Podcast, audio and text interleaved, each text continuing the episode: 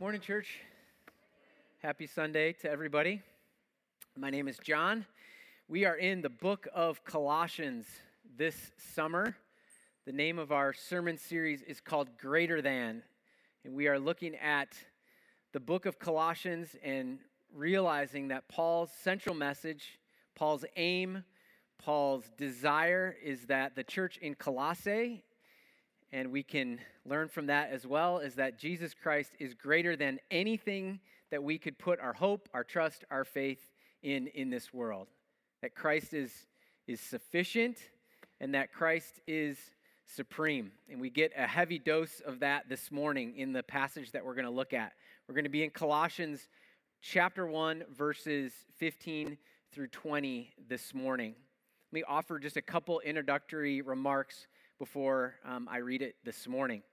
So, if you've been here or following along, uh, we started off with some introductory remarks that Paul made, where he is saying everything that he is thankful for in the holy people of God that are in Colossae, the church in Colossae.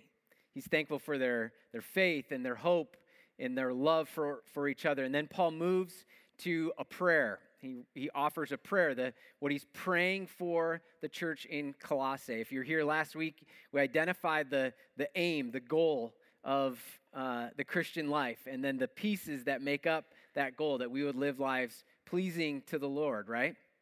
Well, today, Paul is wrapping up his introductory remarks, and we get to verse 15 and 20. And as we read it this morning, and if you look at it uh, with a kind of a new set of eyes, it's actually written in a poetic form. The original way that these verses were written are actually a poem. Some, some scholars will tell you it's, it's actually a hymn, it's a song. So it's as if Paul was, was moved by God uh, to be thankful, and he's moved by God to share what he's, he's praying for, and he, he, he offers this, this prayer of his hope for the, the church in Colossae, and then it's almost like he's kind of overcome or overwhelmed, and he, and he moves into to song. It's a, it's a poem, a, a song that he is offering uh, for the church in Colossae. It's most likely that as this letter was written, or as this letter was read in that church, uh, probably over and over again to encourage the people there, that the people actually might have been moved to sing these this portion of the letter together that it would have been a song they would sing or the person reading the letter would have moved from reading to actually singing so i'm going to sing the text this everybody's eyes just went up and looked at me gotcha not going to sing that was funny. Everybody that was looking down went, like, oh, please no, right? I am not going to sing it this morning. I'm going to read it this morning. It'll be much more enjoyable for everyone in the room. Let's pick it up. Uh, Colossians 1, verse 15 through 20. The Son is the image of the invisible God, the firstborn over all creation. For in him all things were created, things in heaven and on earth, visible and invisible, whether thrones or powers or rulers or authorities. All things have been created through him and for him. He is before all things, and in him all things hold together. And he is the head of the body, the church. He is the beginning and the firstborn from among the dead, so that in everything he might have the supremacy. For God was pleased to have all his fullness dwell in him, and through him to reconcile to himself all things, whether on earth or things in heaven, by making peace through his blood shed on the cross. So we can see here the, the central theme of Paul's poem, the, the central thing that Paul is trying to convey through these five verses is that Jesus is supreme. He was there in the beginning, He's there at the end. He's holding all things together. He has all authority, He has all power over rulers and thrones, and He, he has. Um, he has creative authority, right? He's there creating and he's sustaining. He is supreme, he is sufficient. This poem, these five verses in this letter are all about the supremacy of Jesus. That is that's Paul's aim here in this section is that when the Colossae believers would read these verses and read what he is is written here that they would be reminded and remember that Christ is sufficient and he is supreme. And I believe that that's what we are to learn this morning as well. As we open this text and we read the scripture this morning, that we will be reminded, overcome by the supremacy of Jesus. That's what is going on with this passage for us this morning.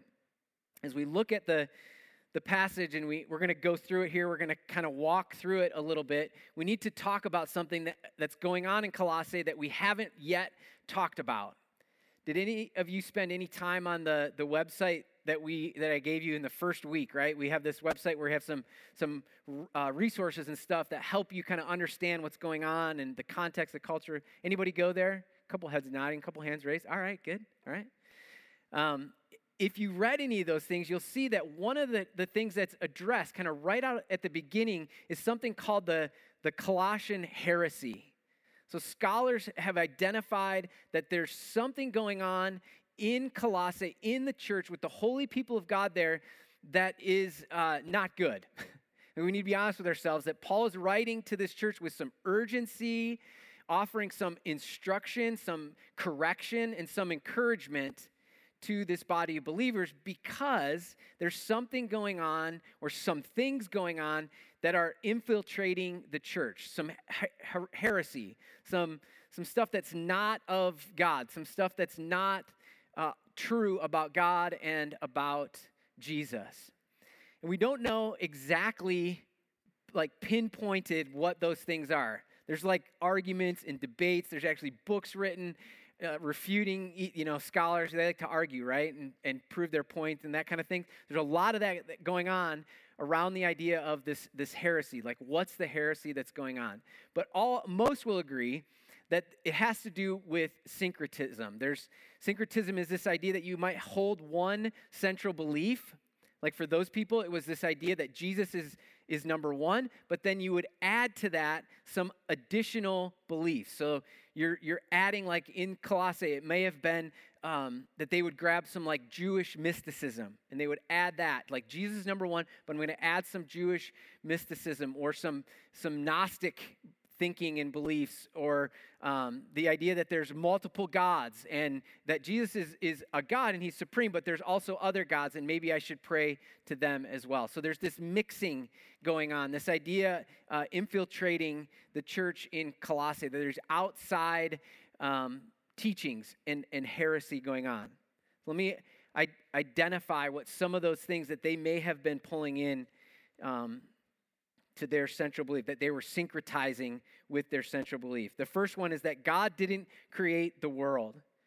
That God didn't create the world, but He actually created lesser beings that went on to create things. This was a, a type of philosophy that was present in that day and age. And so if if Jesus like Jesus would be in this long line of created beings from God, that God didn't actually create the world because he was perfect and holy, and the created world is not. We'll get to that here in a second. And so that there's there's other beings that were were creating the world. Right? That's the first heresy that was likely floating around and infiltrating the church. The second one is that each believer had a personal and, and unique and spiritual knowledge that came from God. And that, whatever that unique, special knowledge that came from God for that person, like that was the goal. Like that's what they were seeking is a special knowledge from God for them. That that was that was more important. Like that that meant more than what the the scripture was teaching them. And that meant more than what was being taught in the church and, and more than Paul's instruction that we were like supposed to seek kind of this special and unique divine knowledge. The third thing was that salvation comes from this special enlightenment, that it doesn't come from Jesus or Jesus alone.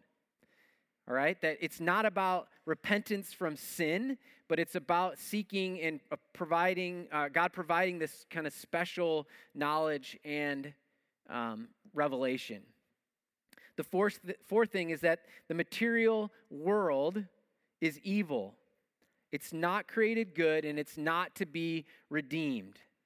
That the, the world is, like I said, God is perfect and holy. He created, He couldn't create something that wasn't holy, and so the, the world must be corrupt and awful. It's, it's evil. It cannot be redeemed.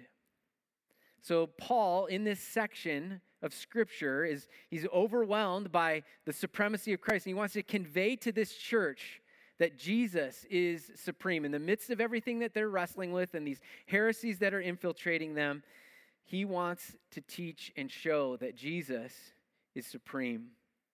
If we break that down, we actually can see that there's four main things that Paul wants to convey about the supremacy of Christ. We'll go through those four things this morning. The first one is this that Jesus is the image of God and all the fullness of God dwells in him. Jesus is the image of God and all the fullness of God dwells in him. What does this mean? Let's look at some other verses that help us understand what Paul is saying here. Hebrews 1, verse 3 says this The Son is the radiance of God's glory and the exact representation of his being, sustaining all things by his powerful word. After he had provided purification for sins, he sat down at the right hand of the majesty in heaven. Colossians 2, verse 9. So, a little bit further along in the letter, Paul writes this For Christ, for in Christ, all the fullness of the deity lives in bodily form. That's God. What Paul is clearly trying to state here, what, what Paul is saying when, he, when he's talking about Jesus here, is he's saying that Jesus is God. He's not an additional God that we add in. He's not a demigod. He's not a created God. He's not one of many gods. He is God. And that can lead us to ask a bunch of questions right here. Like, what does that look like? How does, like, we've, like, is the Trinity, how does that work? Like, there's one God, but then it's, there's many parts to it. And we could talk about the kenosis, right? This the, the emptying, Jesus emptying himself of his divine privilege and submitting himself to the Father. We could talk about the hypostatic union. How does how does Jesus work as fully God and fully man? Like what does that look like? And those are all good and interesting things to talk about, but I don't think that that's what Paul is laying out here. I, I don't think that Paul wants us to go down that path. I think Paul wants to recognize this. He's overcome writing this poem or this song by who Jesus is and, and wanting to urgently communicate to the church in Colossae that he wants to convey that Jesus is God. He always has been and he always will be. Jesus is God.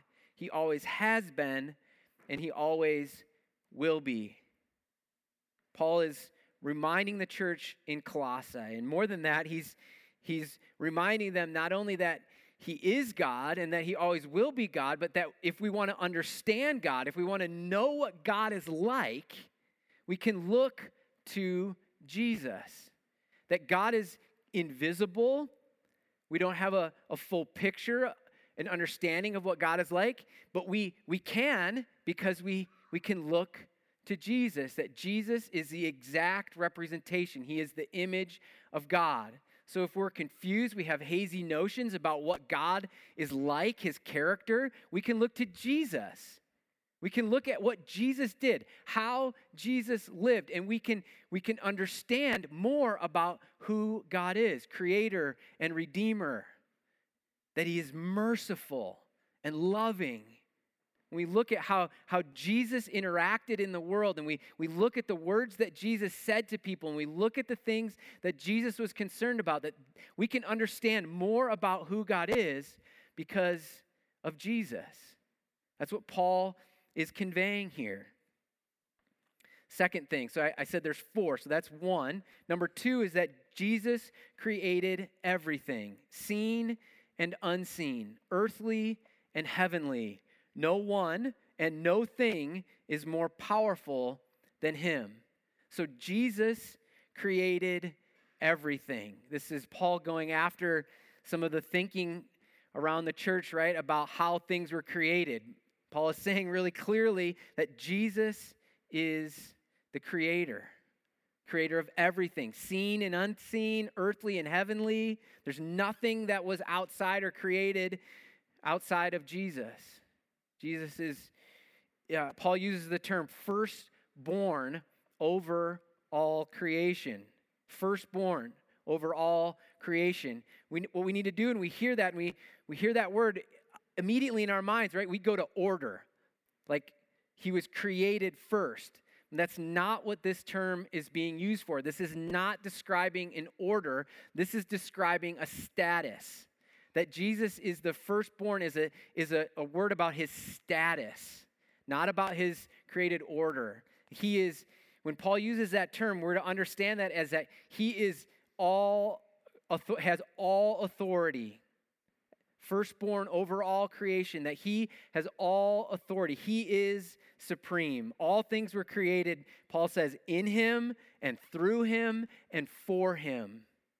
Everything we experience, visible and invisible, everything in the cosmos, everything in this world, in this universe, however you want to use the term, is, is created in him and through him and for him. So Jesus has all authority creative authority, sustaining authority. You tracking with me? All right.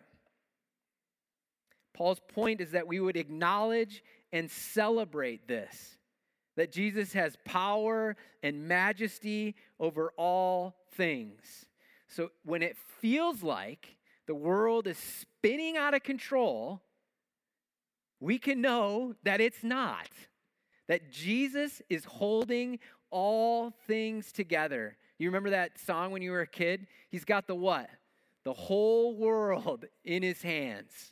He's got the whole world. He's, he's holding, creating, containing, sustaining everything.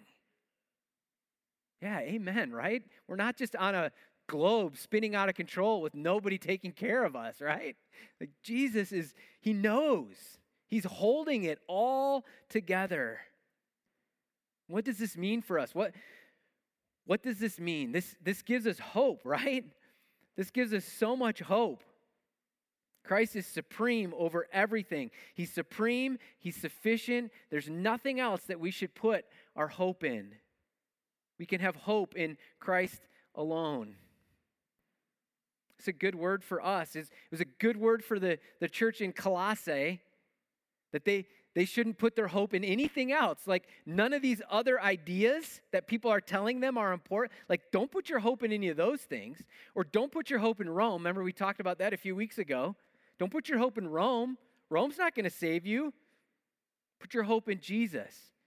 It's a good word for us today. Don't, don't put your hope in a pol- political figure or government or something else. Like put your hope in Jesus. He, he is supreme. He is sufficient. He knows you. He loves you. He's holding all things together. He's created you. He's created everything that we interact with, right? That's what Paul is doing here. All right, third thing. Paul goes and talks about the church. Christ is head of the church.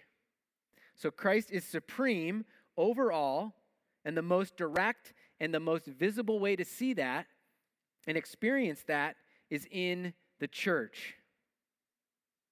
Christ is the head of the church. So there's lots of words and ideas and concepts that are used in Scripture to, to describe the people of God, to describe the church. There's words like the bride, there's words like a family or a kingdom, a flock of sheep, a people. All these things are used to describe the holy people of God, the church. But I think Paul's metaphor here is the most powerful one. He is saying that Christ, that, that uh, Christ is the head of a body. He's using the metaphor of a as a body. So when he when he says head, that Christ is the head, it's not like CEO or president. He's talking about a head. Christ is the head of the body. Without a head, a body is completely and totally useless. Like just like in a really like elementary sense, like imagine yourself without a head, right? Like it's fun. You can laugh, like you don't do anything. Like nothing works, right? We don't move, we don't talk, we, nothing. the head is what gives the body meaning and life and purpose. This is what this is the metaphor that Paul uses in this moment to describe to the church that Christ is to be your head, that Christ is the head of the church. He gives the church life and direction and meaning and purpose. He, he energizes us as believers. He helps us care for one another and live for each other. He, he, he empowers our, our gifts so that we can use our gifts to serve Him. Christ is the head of the church. And just as our bodies are the vehicle by which we express ourselves to the world, for Christ, the, the vehicle, the body he uses to express himself to the world is the church. Christ is the head. He gives meaning and life to the body that is the church. This brings up some questions. Some real questions here for, for our local body. Who is our head? Who is the head of this body? Is it Jesus? Who do we listen to? Do we listen to Jesus? Who is directing us? Who's guiding us? Who's inspiring us? Who, who are we chasing after? Who are we listening to, following? Is it, is it Jesus or something else? Who are we honoring in our worship, in our gatherings? Is it Jesus? Who is the head of GEBC? Who's the head of our church? And, church, I can tell you right now that we are not perfect as a church, right? We are not a perfect body, always representing Jesus well in everything that we do as a body. We make mistakes, we say the wrong thing, we treat each other poorly, right? That happens. As a leader here in the church, I can tell you that we are not perfect as a body. But I can tell you with full confidence of every part of my being that we have Jesus as the head of our church. We are seeking Jesus. We are following Jesus. We are trying to be filled with Jesus. We want to honor Jesus. On the Welcome Center, there's a big word. People come in, it says welcome. And then underneath it, there's a phrase. Does anybody know what that phrase is? Come on. First service bombed this so bad, it was really embarrassing. What does it say? Helping people follow Jesus. Helping people follow Jesus. That's our aim. That's our mission. Jesus is the head. We want people to follow Jesus. Like, don't follow me. Don't follow Kelly. Don't follow anything. Follow Jesus. We're help. We're to try to help you do that. We're to help you do that. But Jesus is the, the head. Everything we do is honoring and glorifying to Him. If you're a guest this morning, that's what we're about here at Glen Ellyn Bible Church, right? Like we're not we're not great and perfect at everything. Like we sometimes we don't really know what's written on our walls.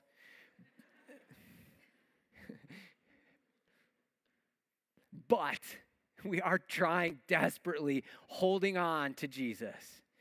Be inspired by him, filled with him, Jesus, all right? Jesus. Fourth thing God's plan was to reconcile all things through Christ, through Jesus' death on the cross. Salvation and reconciliation come through Jesus and Jesus alone. Colossians 1, verse 20, it says, And through him to reconcile to himself all things, whether things on earth or things in heaven by making peace through his blood shed on the cross. So, verse 16 tells us that God created all things through Jesus. And then verse 20 tells us that he's going to reconcile all things through the blood of Jesus. So here again, Paul is standing down some of these, these heresies that were surrounding the church. That Jesus' blood wasn't enough, that the, the created world is not to be reconciled, right? He's saying that through Jesus and Jesus alone, God will reconcile things. We need to, we need to spend a, a bit of time here with this word, all things, with this phrase, all things. So Paul is saying that, that Christ is it, like Christ is sufficient through his blood, like real blood shed, re- blood shed to pay the penalty for our sin. Like through that, God is reconciling us to God. Like we can have peace, but he's reconciling all things as well. Now, people have used this, this phrase, all things, to make the point or a case for, for something called universalism, right? Where, where every single thing, whether you know Jesus or not, you will be reconciled to God. Like nobody will spend eternity in hell. And, church, I can tell you that that's not what is being said here, that that's not a biblical concept or idea, that the, the weight of Scripture would tell you something very different, that only those that know, love, and follow Jesus will be saved. So, Paul isn't using this to say that to argue for universalism. He's, he's using it to do something different. People will actually say, well, Paul is just using this as a poetic kind of a, a, poetic line that goes through these five verses. If you read the five verses, right, he says all things, all things, all things, all things. He says it five times. So maybe this is just a poetic expression. I don't think that's really the case. That's interesting, but I don't think that's the case either. I think Paul is talking about all things here because he wants to continue to, to say to the people that, that Jesus is supreme. Like all things are under him and will be reconciled to him. Oftentimes we we take Jesus and we and we say things like he lives in our what? Our heart, right? I think that's some of what Paul is is is talking about here that this isn't just about us and our peace and reconciliation with God. That that we can take Jesus and we can put him in our heart. We take Jesus out of the universe and we put him in our hearts. I think Paul wants to convey here that that Jesus is bigger and grander, and, and it's not just about you and your salvation. It's not just about you and your individual relationship with God through Jesus. That there's, there's more going on here than that. If you spend any time walking through this world, you know that it's broken, right? It's broken. It's not how it should be. It's not what God initially created. It's been twisted and warped, right? Perversions of all kinds have come into, like, things are broken. Like, cancer is bad, right? Like, things are awful at times in this world. As much beauty as we can see in creation, there's a lot that is not right. And all of that falls under the authority and reign of Jesus.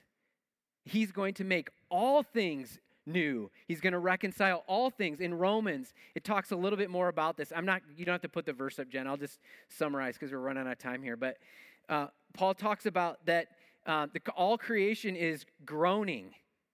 All creation is groaning, that it's being held in bondage of decay. Not talking about people, he's talking about the world being held in, in, in bondage and decay. Jesus will make all things new. He will reconcile everything. Not just, not just us, making us right with God, but making everything right with God. For the church in Colossae, that would give them an incredible hope, right? Like the world they're living in is, is broken and they're being infiltrated. And it's like, no, Jesus will Jesus is gonna make all this right. Like Jesus is gonna fix all this. We can be reconciled through his blood, and all things will, will be made right. God began with all creation. Gather. He, he began with all creation as his, and he will end with all creation reconciled back to him. Amen. Let me pray for us this morning. God, you're good. We thank you for the letter of Colossians this morning. We thank you for Paul's ability and Paul's wisdom and the courage that he has here to, to share about Jesus, that Jesus is sufficient, Jesus is supreme. God, I pray that your word will have penetrated uh, the hearts and minds in the room today, that we'll be reminded. I need to be reminded of how good, how powerful, how supreme, and how sufficient you are. I pray that I'll, I will, and the people in this room will put our hope and trust in Jesus alone. It's in his name that we pray. Amen.